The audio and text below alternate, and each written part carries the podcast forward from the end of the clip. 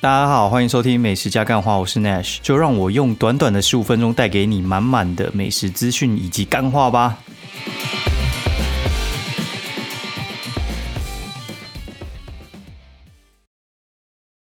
大家好，欢迎收听美食加干话第三季的第二三集，然后很开心我开机录了。其实我这一周一直在想说是不是要放弃了啊，但是我又觉得说，哎，算了，就是。你不要把这个看成是获利的工具来源的话，其实我觉得每周花个半个小时跟大家聊聊天，其实还不错。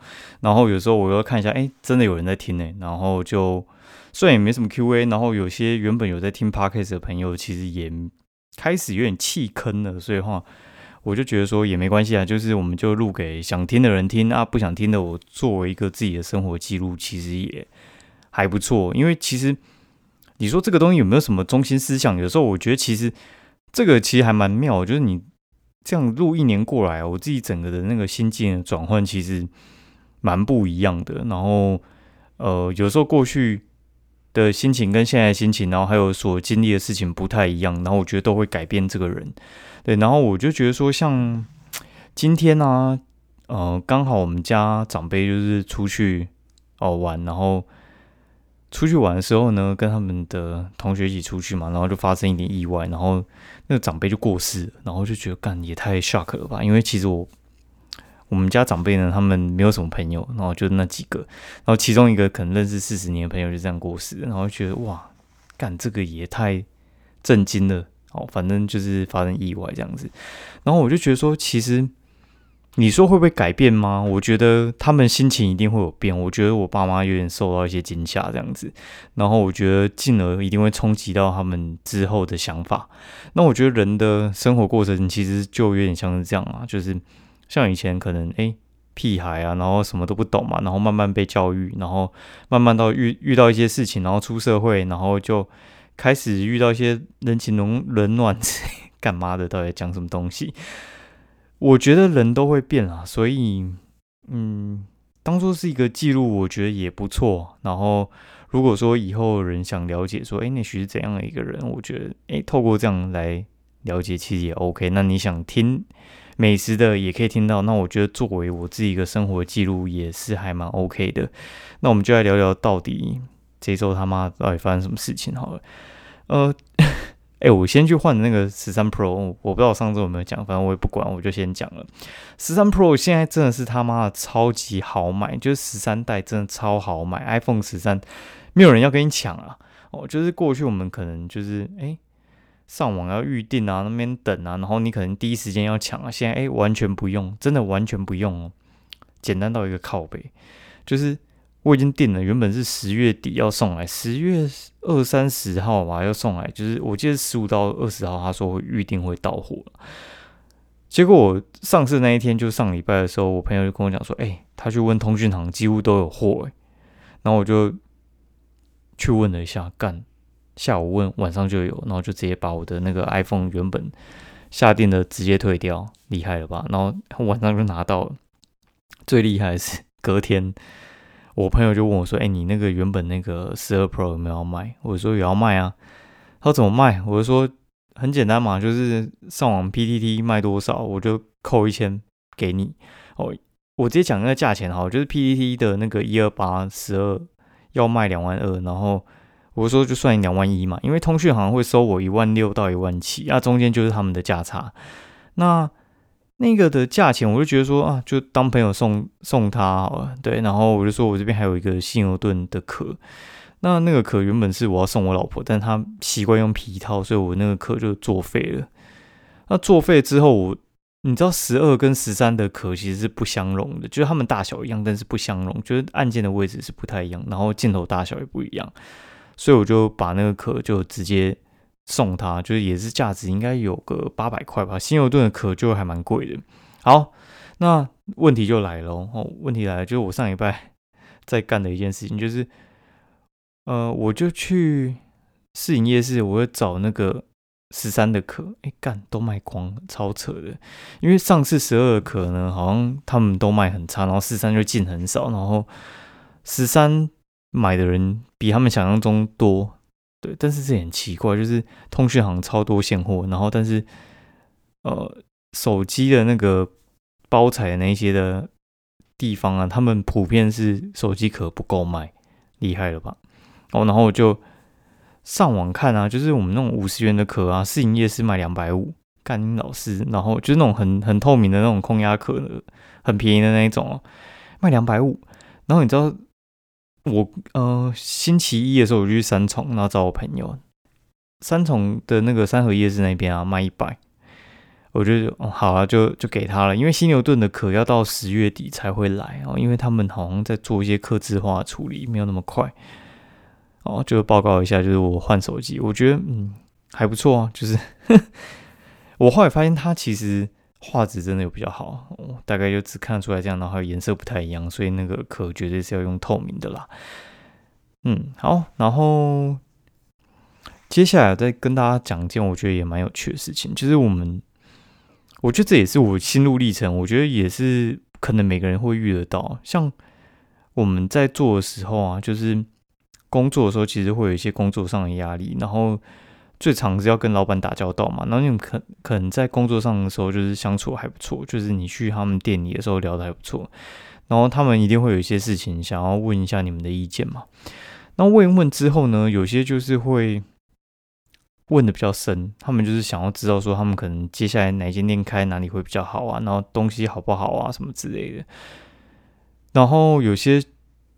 老板你就知道说他其实就是一些干弱智低能仔哦，就是他可能呢，反正就是我我这样讲哈，小泽就是问东问西，然后他也没有想要照做，然后就问免费，那我觉得也算，就是交个朋友。然后有时候我这人就是比较鸡婆，想要跟人家聊一下这样子。然后因为我觉得我深信啦，就是跟他们聊的时候，我自己也可以学到什么。但是基本上我觉得都是给予比较多啦。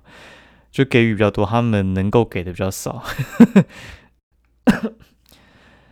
有能给的，但是真的真的少哦。大部分就是你给出去比较多，那我觉得给出去比较多，我觉得 OK 啦，那就是听声谢谢还是什么之类。因为我觉得有时候就算给出去比较多，但是你知道，有时候你在教别人的时候，你自己也可以去把你这些事情哦再反思一下。因为我觉得餐饮的有些理论其实跟实作上，然后还有理论上，其实是不太一样的。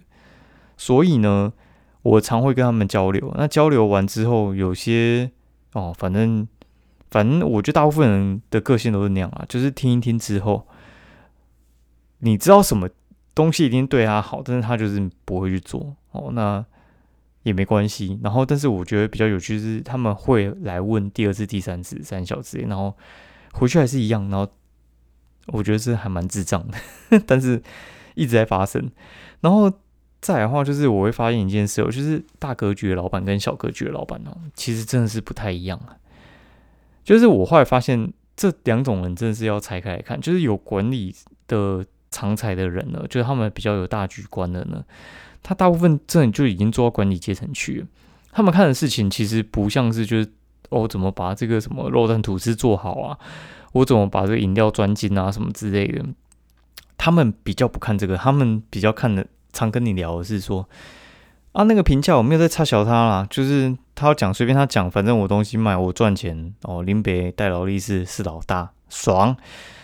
那一些呃，你可以叫他们叫职人啊，你可以叫他们叫做就是一般的小螺丝啊，他们可能的能力就仅止于把那间店顾好。哦，他们来的问题就是我怎么把这个饮料做到极致，然后呃订单太多，我真的没办法接，能不能取消啊什么之类的？他们比较专注于就是嗯单点上的问题，然后他没有办法大局观。哦，所以话你有时候看一些那些老板，哈，他们生意很好，他们东西不一定很好吃。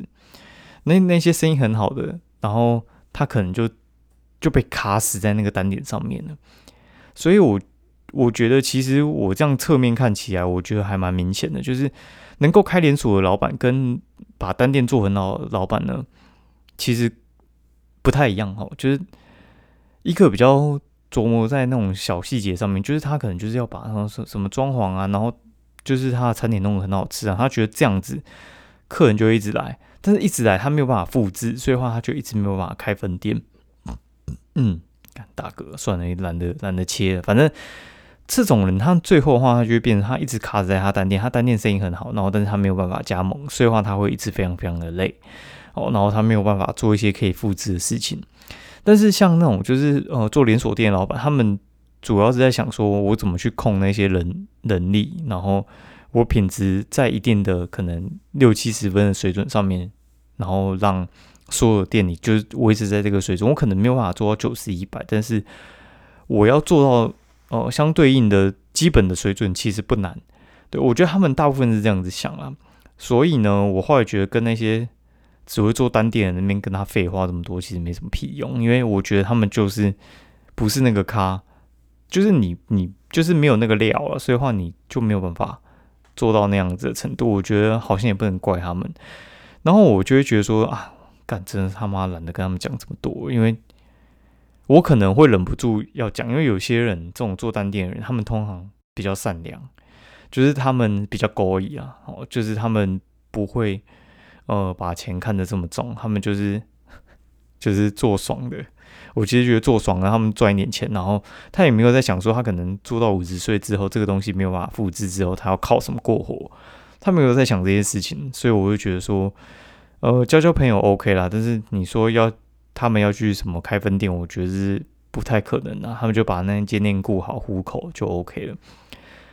所以你跟他讲的时候，就哎算了吧，他们就是没办法哦。然后为什么讲这个呢？就是其中有一个老板呢，就是我觉得他应该是比较大部分的老板呢，大部分老板都比较势利眼一点，就是他都会给你灌迷汤啊，就说啊，我觉得你这很厉害啊，那那个可以请你帮我们忙吗？什么三小这些，其实。讲白就是想凹你了，对，然后我觉得不是不给凹，但是是看你平常的交情。然后我就遇到一个老板，就是我觉得交情有道，然后真的是交情有道。然后，呃，之前疫情的时候他就请我帮忙，然后就帮他写写了一篇，然后效果也很好，然后让他的生意爆炸好。然后他很主动的说想要给我钱，然后我说不用，因为我觉得。你有那个心意，我 OK 了。但是，呃，我觉得该怎么讲？我觉得你应该现在比我还需要钱，因为我是真心把他当朋友了。但是，呃，他主动讲说他希望可以给我钱，我就很感动了。然后今天他就跟我讲说：“哎，你看一下汇款进去了。”我说：“什么什么汇款？什么汇款进来？”就是他隔了一个月之后，他跟我讲说。嗯，他觉得最近生生意比较稳定，然后很感谢那一阵子我帮忙，然后该给我的还是要给我，然后就觉得哦干，你知道这真的超级难的，应该是我遇到第一位会这样子做的。大部分的人啊，就是我觉得如果是换位置，我可能也是，嗯，我没有办法做到这样的程度。我老实讲，我没有办法做到这样的程度。我就是感恩在心，然后你来我店里吃，我就免费给你吃，就这样。我觉得我就顶多就做到这样子而已，要把之前呃没有拿拿出来的钱再吐回去，我觉得这真的太难了。所以我觉得就已经超越朋友，那已经是兄弟等级的，超夸张的，就是一辈子兄弟。因为我觉得这个就是已经是在，这已经不是一般的就是朋友的关系。因为我觉得反过来我可能也做不到，我真的觉得。我觉得太难了，这是万中选一啊。然后我觉得今天就还蛮感动的，呃，就是因为我觉得我一直在真心在对一些我把他当朋友的人，但是有时候你把他当朋友，他他没有把你当朋友，他只是就是借着把你当朋友，然后去拿一些好处而已哦。但是我觉得，哎，枉费我呃 被辜负这么多次。换到一个，我觉得哎，有没有值得？我觉得有值得哦。然后就这样吧，对，大概跟大家分享一下，就是一些心路历程。当然，我们也是要来讲一下美食。然后我们有一天干了一件还蛮有趣的事情哦，就是呃，之前前一阵子就是有人在网络上面讲说，他们呃去圈了一些师大美食的关键字，很厉害。然后就是。经过他的操作之下，变到前几名，然后我们就跟朋友，我们就哎好啊，我们也来示示范一下怎么操作师大夜市的关键字。但是师大夜市关键字，其实我我们执行之后，我们觉得蛮蠢的，就是我们后来就把它当做是朋友的聚会。为什么是说很蠢呢？因为其实不知道大家有没有发现，就是师大商圈啊，还有士林夜市这个商圈啊，其实慢慢在没落的。就是其实有人在逛，但是那个我觉得就是真的很基本盘，就有点像是你说那个什么，就是国民党烂成这样，有没有人在支持？还是有人在支持哦，还是有人在支持。但是我觉得那个属于同温层啊，哦，就是什么新党，然后还是有票，那个绝对有票，但是就很少。所以我觉得士林夜市跟师大夜市其实有点这个。这个规模，你知道那些老店还是不会倒，就是什么像是市营夜市啊，然后什么阿姨咸水鸡嘛，然后什么豪大大鸡排啊，这种基本的店还是会有人会去吃。但是你看师大夜市什么思源咸酥鸡啊，阿诺可丽饼啊，哦这种东西还是有人会去吃哦，灯笼卤味还是有人去吃。但是你说它会不会倒呢？它真的不会倒，但是其他的一些呃。靠商圈的那个魅力引来的客人呢？哦，真的就不会来。对，就是我觉得那个商圈有转移啦。哦，现在师大很不好做啊，然后那种关键字其实量也不多啊，所以随便抢都有。那我讲一下，就是我们到底去吃了什么店哈？我觉得还蛮有趣的。就是我们就中午的时候呢，就开始师大夜市这样子巡一轮。那在师大夜市巡一轮的时候，我就跟我朋友，我们我们两个先去了几家店。先跟大家来分享一下，我觉得也还蛮有趣的。就我们去了一间一家，就是最近很红的饮料店，叫做有饮。有就是有没有的有，然后饮就是饮料饮有饮。那它是一个 YouTuber 开的，就是那个哎，你这周要干嘛？这个我觉得应该是蛮红，就是九十万订阅应该还蛮红的。但是我必须说，我真的觉得他们饮料真的还好。真的非常非常还好，就我对他们里面成员有一个也是认识啊，就我们以前是同事，同事应该有个嗯三个月半年应该应该是有啦。哦，就是我就不讲是谁，反正我们之前是同事，然后也算小认识，但是后来也不熟嘛，而且他们这么红，对不对？我们去 去蹭他们干嘛？他应该也不会想给我蹭哦，反正他他这么红了，应该会那么应该很多人要要蹭他吧，反正。呃，他也不是他们里面的成员，诶，算是核心成员开的，应该也算核心成员开的，就是弟弟跟室友开的。然后我之前会看他们的影片，就是尤其他们旅游的影片，我觉得特别好看，有那种很欢乐的气氛。但是他们吃的品味，我就觉得嗯，不予置评。好，然后他们就开饮料店了，我觉得也是梦想吧。要我也会想开一家饮料店，因为我觉得你喝手要喝到一个成瘾之后，你就觉得说，诶。外面有些饮料店真的不合你胃口，你就想要自己开一间。他们好像也是类似吧，他们就开了一间叫有饮，开在那个忠孝复兴的三号出口，在大安路上。遇到大安路，大概右转就快到了。那个地段应该我目测啊，就是月租应该二十到三十。我觉得那个地段超好，就在那个旧的想发茶餐厅的对面那边。我那边的话，其实我觉得应该是超级贵的啦。然后他们开幕的时间是九月十八，然后我九月二十四的时候有去过，人超多，排的大概有三间店的远吧，然后排到转角那边去，生意超好。但是那个时段我去的是十二点，平日中午十二点，然后我原本约朋友要去，然后人太多，我就直接跟他讲说，我目测看起来要等一个小时以上，一个小时以上就知道人多少了，一个小时以上，哦，然后。他排到转角那个元大银行那边去啊，应该就是排三千点左右，人超多。然后我就好，我们就作罢，我们就九月三十再去一次，就是隔了一个礼拜左右，就是隔六天嘛，我们再去。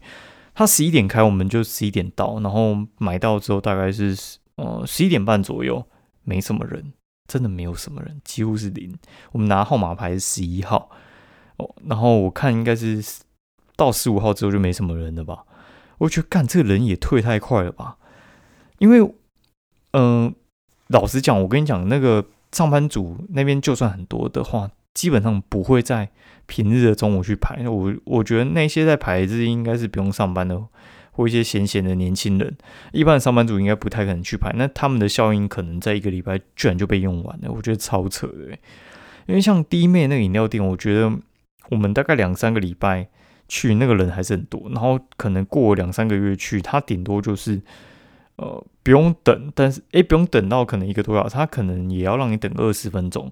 就算我现在去，有的时候前面那个还是要等一下。那如果你杯数多一点，就是等更久。我最快在地面那边可能就是五到十分钟拿到，那是最快的一次。其他我觉得大概都是呃来个二十分钟差不多。我觉得他们还是有一定的热度在了，我觉得他们算蛮厉害的。那我直接先来讲一下他们的饮料好了。他们饮料的话，其实我一看到我就觉得干惨了，这家应该不好喝。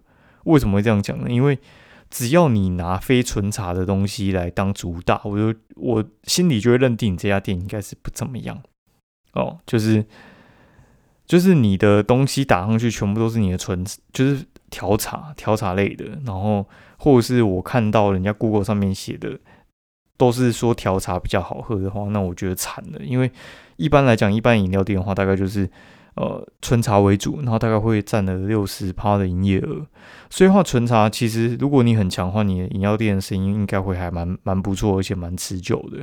我觉得再睡五分钟其实有这种倾向，就是他们的呃绿茶应该是还不错的哦。然后所以进行各种搭配可能也会还不错。然后我再看到他们的牛奶叫飞牛牧场，我就干三小。为什么会这样讲呢？因为飞牛牧场的话，其实我没喝过，但是我猜得出来它大概是什么味道。因为各家小农的农场的话，他们其实的味道都会蛮类似的，就是主打单一牧场，就会跟那种单一纯麦威士忌很像。就是会不会好喝呢？我觉得是其次，我觉得主要是噱头。单一牧场是一个噱头啦。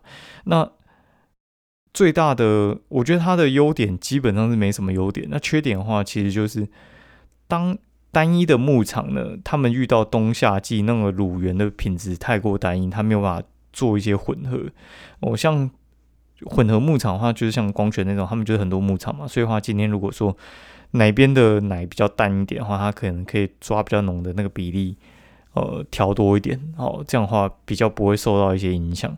所以飞牛的话，它应该是属于比较淡的。的那个牧场啊，就跟那个线路坊很像。它有个好处哦，就是它单喝一定很好喝，但是拿拿来做饮料可能不太适合啦。我还蛮肯定就不太适合。那我顺便跟大家分享一下，就是我觉得哪几支比较适合哈。单喝比较适合的呢，我觉得其实你不要直接喝那种什么万丹啊、高大那种，就是很强烈性的，只能拿来做调饮的。我觉得单一牧场其实。很适合拿来做单喝，那适合拿来做就是奶茶的呢？适合做奶茶的话，就是像荷香啊，荷香应该我觉得应该是最强的。荷香益美，然后光泉的咖啡用，然后还有就是很多人喜欢用开源的那个纽西兰，然后没有人听过开源嘛？开源其实就是做那个食品业务商为主的店哦，然后他们就是很多的批发商，你看很多像。你去什么意大利？哎，不是什么一般简餐店，的他们可能可以租真奶给你，但是他们其实真奶可能一天就出两杯，他们可能就是跟开源买冷冻珍珠，然后就是你要用就解冻给你，很厉害的啦。大部分常见就这几只，然后还有一些什么六甲田庄、六甲农庄还田庄哈，然后这一类的适合做，但是我觉得。单一牧场就是不太适合。然后我简单讲一下他们的好，不然我觉得会有点越扯越远。哦，他们的装潢我觉得 OK 啦，其实设计的还蛮不错的。然后我看到飞牛的时候，我其实就觉得，哎，可能要开雷了吧？对。然后因为像你看那个什么，再睡五分钟用线路访，我是直摇头啊。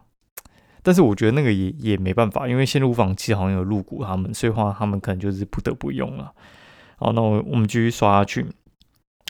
然后我们就点了几支饮品，就是四季春，然后还有铁观音，就是加奶霜，铁观音奶霜，然后还有就真奶，就是用奶精的奶茶，然后还有斯里兰卡的拿铁，就是红茶拿铁，然后还有就是呃草莓悠悠，就是草莓优格吧。那我先讲四季春哈，四季春呢，我觉得干输五十兰很惨，你知道吗？输给五十兰，你知道是一件很可怜的事情。五十安，我觉得是它不算四季春特别好喝，但是我觉得大概就六十分。它有时候遇到一些店主不好，或者是他可能放稍微久一点，然后呢可能就不行了。对，好，然后我觉得有点涩了，然后已经加糖还有点涩，我觉得不太敢想象喝无糖会怎么样。然后斯里兰卡拿铁呢，他们就加飞牛牧场嘛，然后斯里兰卡照理来讲，它应该就是那种属于茶味比较重的红茶吧，但是呢，好。悲剧来了，因为它斯里兰卡，照理来讲，我我会期待这边应该会是茶味比较重，然后奶味比较淡的哦。然后我觉得它其实茶味也不怎么重，我觉得像可不可就就蛮蛮赶的，可不可就直接把它茶味弄得很重，然后弄得甚甚至有点涩哦，然后去用拿铁去干这样子。但是呢，我觉得它茶味不重，奶味也不重，它就是比十杯还要浓一点的鲜奶茶。好惨哦，然后就是接下来是珍珠奶茶暴击哦，它卖五十块，然后奶精奶茶卖五十，我觉得差不多啦，但是它奶精不太香啊哦，然后它的那个它的那个珍珠，我觉得是偏硬的，那味道普通。我觉得他真奶我有点失望哦，然后我那时候还问我朋友说：“干，他真的是奶精奶茶？你有没有点错？因为是我朋友先点，然后我再倒。然后没错，这个就是奶精奶茶。然后我就觉得干有点淡了。我如果喝这个的话，我我闭着眼睛喝，我以为我在喝鲜鲜哎那个什么红茶拿铁。就它真的很淡。你奶精奶茶要做成这样的话，你干脆不要做好了。哎，然后那个什么呃。”憨吉奶霜铁观音，然后我就觉得这个东西的话，它喝起来其实蛮特别的，就是它是有一股地瓜味的奶霜。但是它奶霜，我不太喜欢它的奶霜的感觉，因为它奶霜的感觉其实它没有办法跟那个茶喝在一起。它奶霜跟茶是分开的，因为我觉得它它用那个粉的那个比例可能要调一下哦。就是我个人比较喜欢用鲜奶油做的奶霜，就是动物鲜奶油做的奶霜，他们可能。比较容易沉下去，但是它的味道比较好哦。草莓悠悠应该是我唯一觉得比较好喝的，但我觉得它其实就是有点类似马修的那个草莓优格。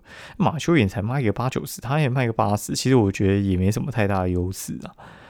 对，大概就是这样。好，然后中午的话，我们就去吃隔壁的那个老友记。哦，老友记，哎，我觉得还不错，哎。对，我觉得我我个人觉得《老友记》，我个个人是还还蛮推的啦。因为《老友记》的话，其实呢，我第一次我还记得我以前去吃的时候，我觉得它它就是脏脏的旧旧的店，它也不是真的脏，它就是旧旧的一家老店。然后只是哦有干改装完，然后它的那个例汤很赞，然后它叉烧油鸡啊，然后还有就是烧肉都还蛮好吃的。但我们唯一遗憾是没有点到鸭腿。我们十一点半去，他十一点好像开始卖嘛，然后哎十一点半去就没有鸭腿，干也太快了吧！反正我觉得它嗯三宝都很好吃，然后烧腊也好，就是烧肉也好吃。然后我朋友吓到，他说干上次来吃觉得不好吃，我觉得有可能是跟部位、跟师傅，然后还有我们当天那些品质，我觉得有有有一些关系。但是我那天吃，我是觉得都很 OK，很很赞。那我讲一下，就是那天我们在师大到底吃到什么东西哈？就我们先第一站，我先去吃龙泉哦，龙泉鲜鱼汤，但是它好吃的是它的那个鸡肉跟它的鹅啊粥，我觉得也还不错。然后永丰盛就过去买买那个嘛馒头花卷啊，然后还有就是包子嘛，包子你不要买那个笋包就还不错哦。然后天下布天下布五花，其实我干超级常喝的。就是月坛红茶红玉，然后还有就是它的那个猪露，就是无糖绿，然后还有苹果红茶跟它的那个红红茶拿铁，就是鲜奶茶。鲜奶茶蛮好喝的，其实我比较习惯就直接喝鲜奶茶，但是那一天为了给他们喝，所以我们还是加了蜂蜜珍珠。我觉得它珍珠还不错，但是我觉得可能就是加里面就稍微再添了一点了。然后灯笼卤味我们也进去吃，然后大海北就没吃。我觉得灯笼卤味真的就是还蛮经典，我觉得它的那个加热卤味真的弄得很好。然后里面其实有两家灯笼卤味啊，然后听说是不同老板，可能是加盟的吧，我在想。然后就吃思源咸酥鸡啊，思源咸酥鸡我们那那样点下下来的话，其实就是它它的那个蒜头真的很赞，只能说真的很赞。然后。就是我还蛮喜欢它的咸猪鸡，我觉得它只有鱿鱼没那么好吃，它其他它上面推荐的我觉得都还不错。然后它的汤圆，然后四季豆啊，甜不辣，咸猪鸡都赞。然后学生去好像都会点它的咖喱饭，它咖喱饭好像是会搭配他们的炸物啦。哦，然后还有就是我们去吃好好味，好好味菠萝油，就是创始店应该是在师大里面的那一间啦。我虽然平常都是吃和泰手，但是我觉得好好味其实还不错。我觉得它的保温做的还蛮好的，然后它价钱其实一直维持在那边，还蛮棒的哦。然后接下来我们就走到外面去吃那个温州街萝卜丝饼达人。温州街萝卜丝饼达人呢，我觉得也是给赞的哦。就是我们那边排了半小时，还蛮久的，然后前面人叫超多的，我就是等到后面也觉得。干我妈！我等了半个小时，前面还给我叫三十个，干我也加码再多点好了。我觉得它萝卜丝饼不错，那但是我觉得它的葱油饼更强。然后它的那个豆沙饼，它是用绿豆沙，也蛮特别的，我觉得都可以吃啊。那你要叫它萝卜丝饼加蛋也是 OK，他也会做给你哦。好，然后嗯，大概是这样子吧。然后先今天节目就先到这边，然后祝大家周一上班愉快，然后。就继续陪伴大家吧，哦，大家，呃，活在当下，拜拜。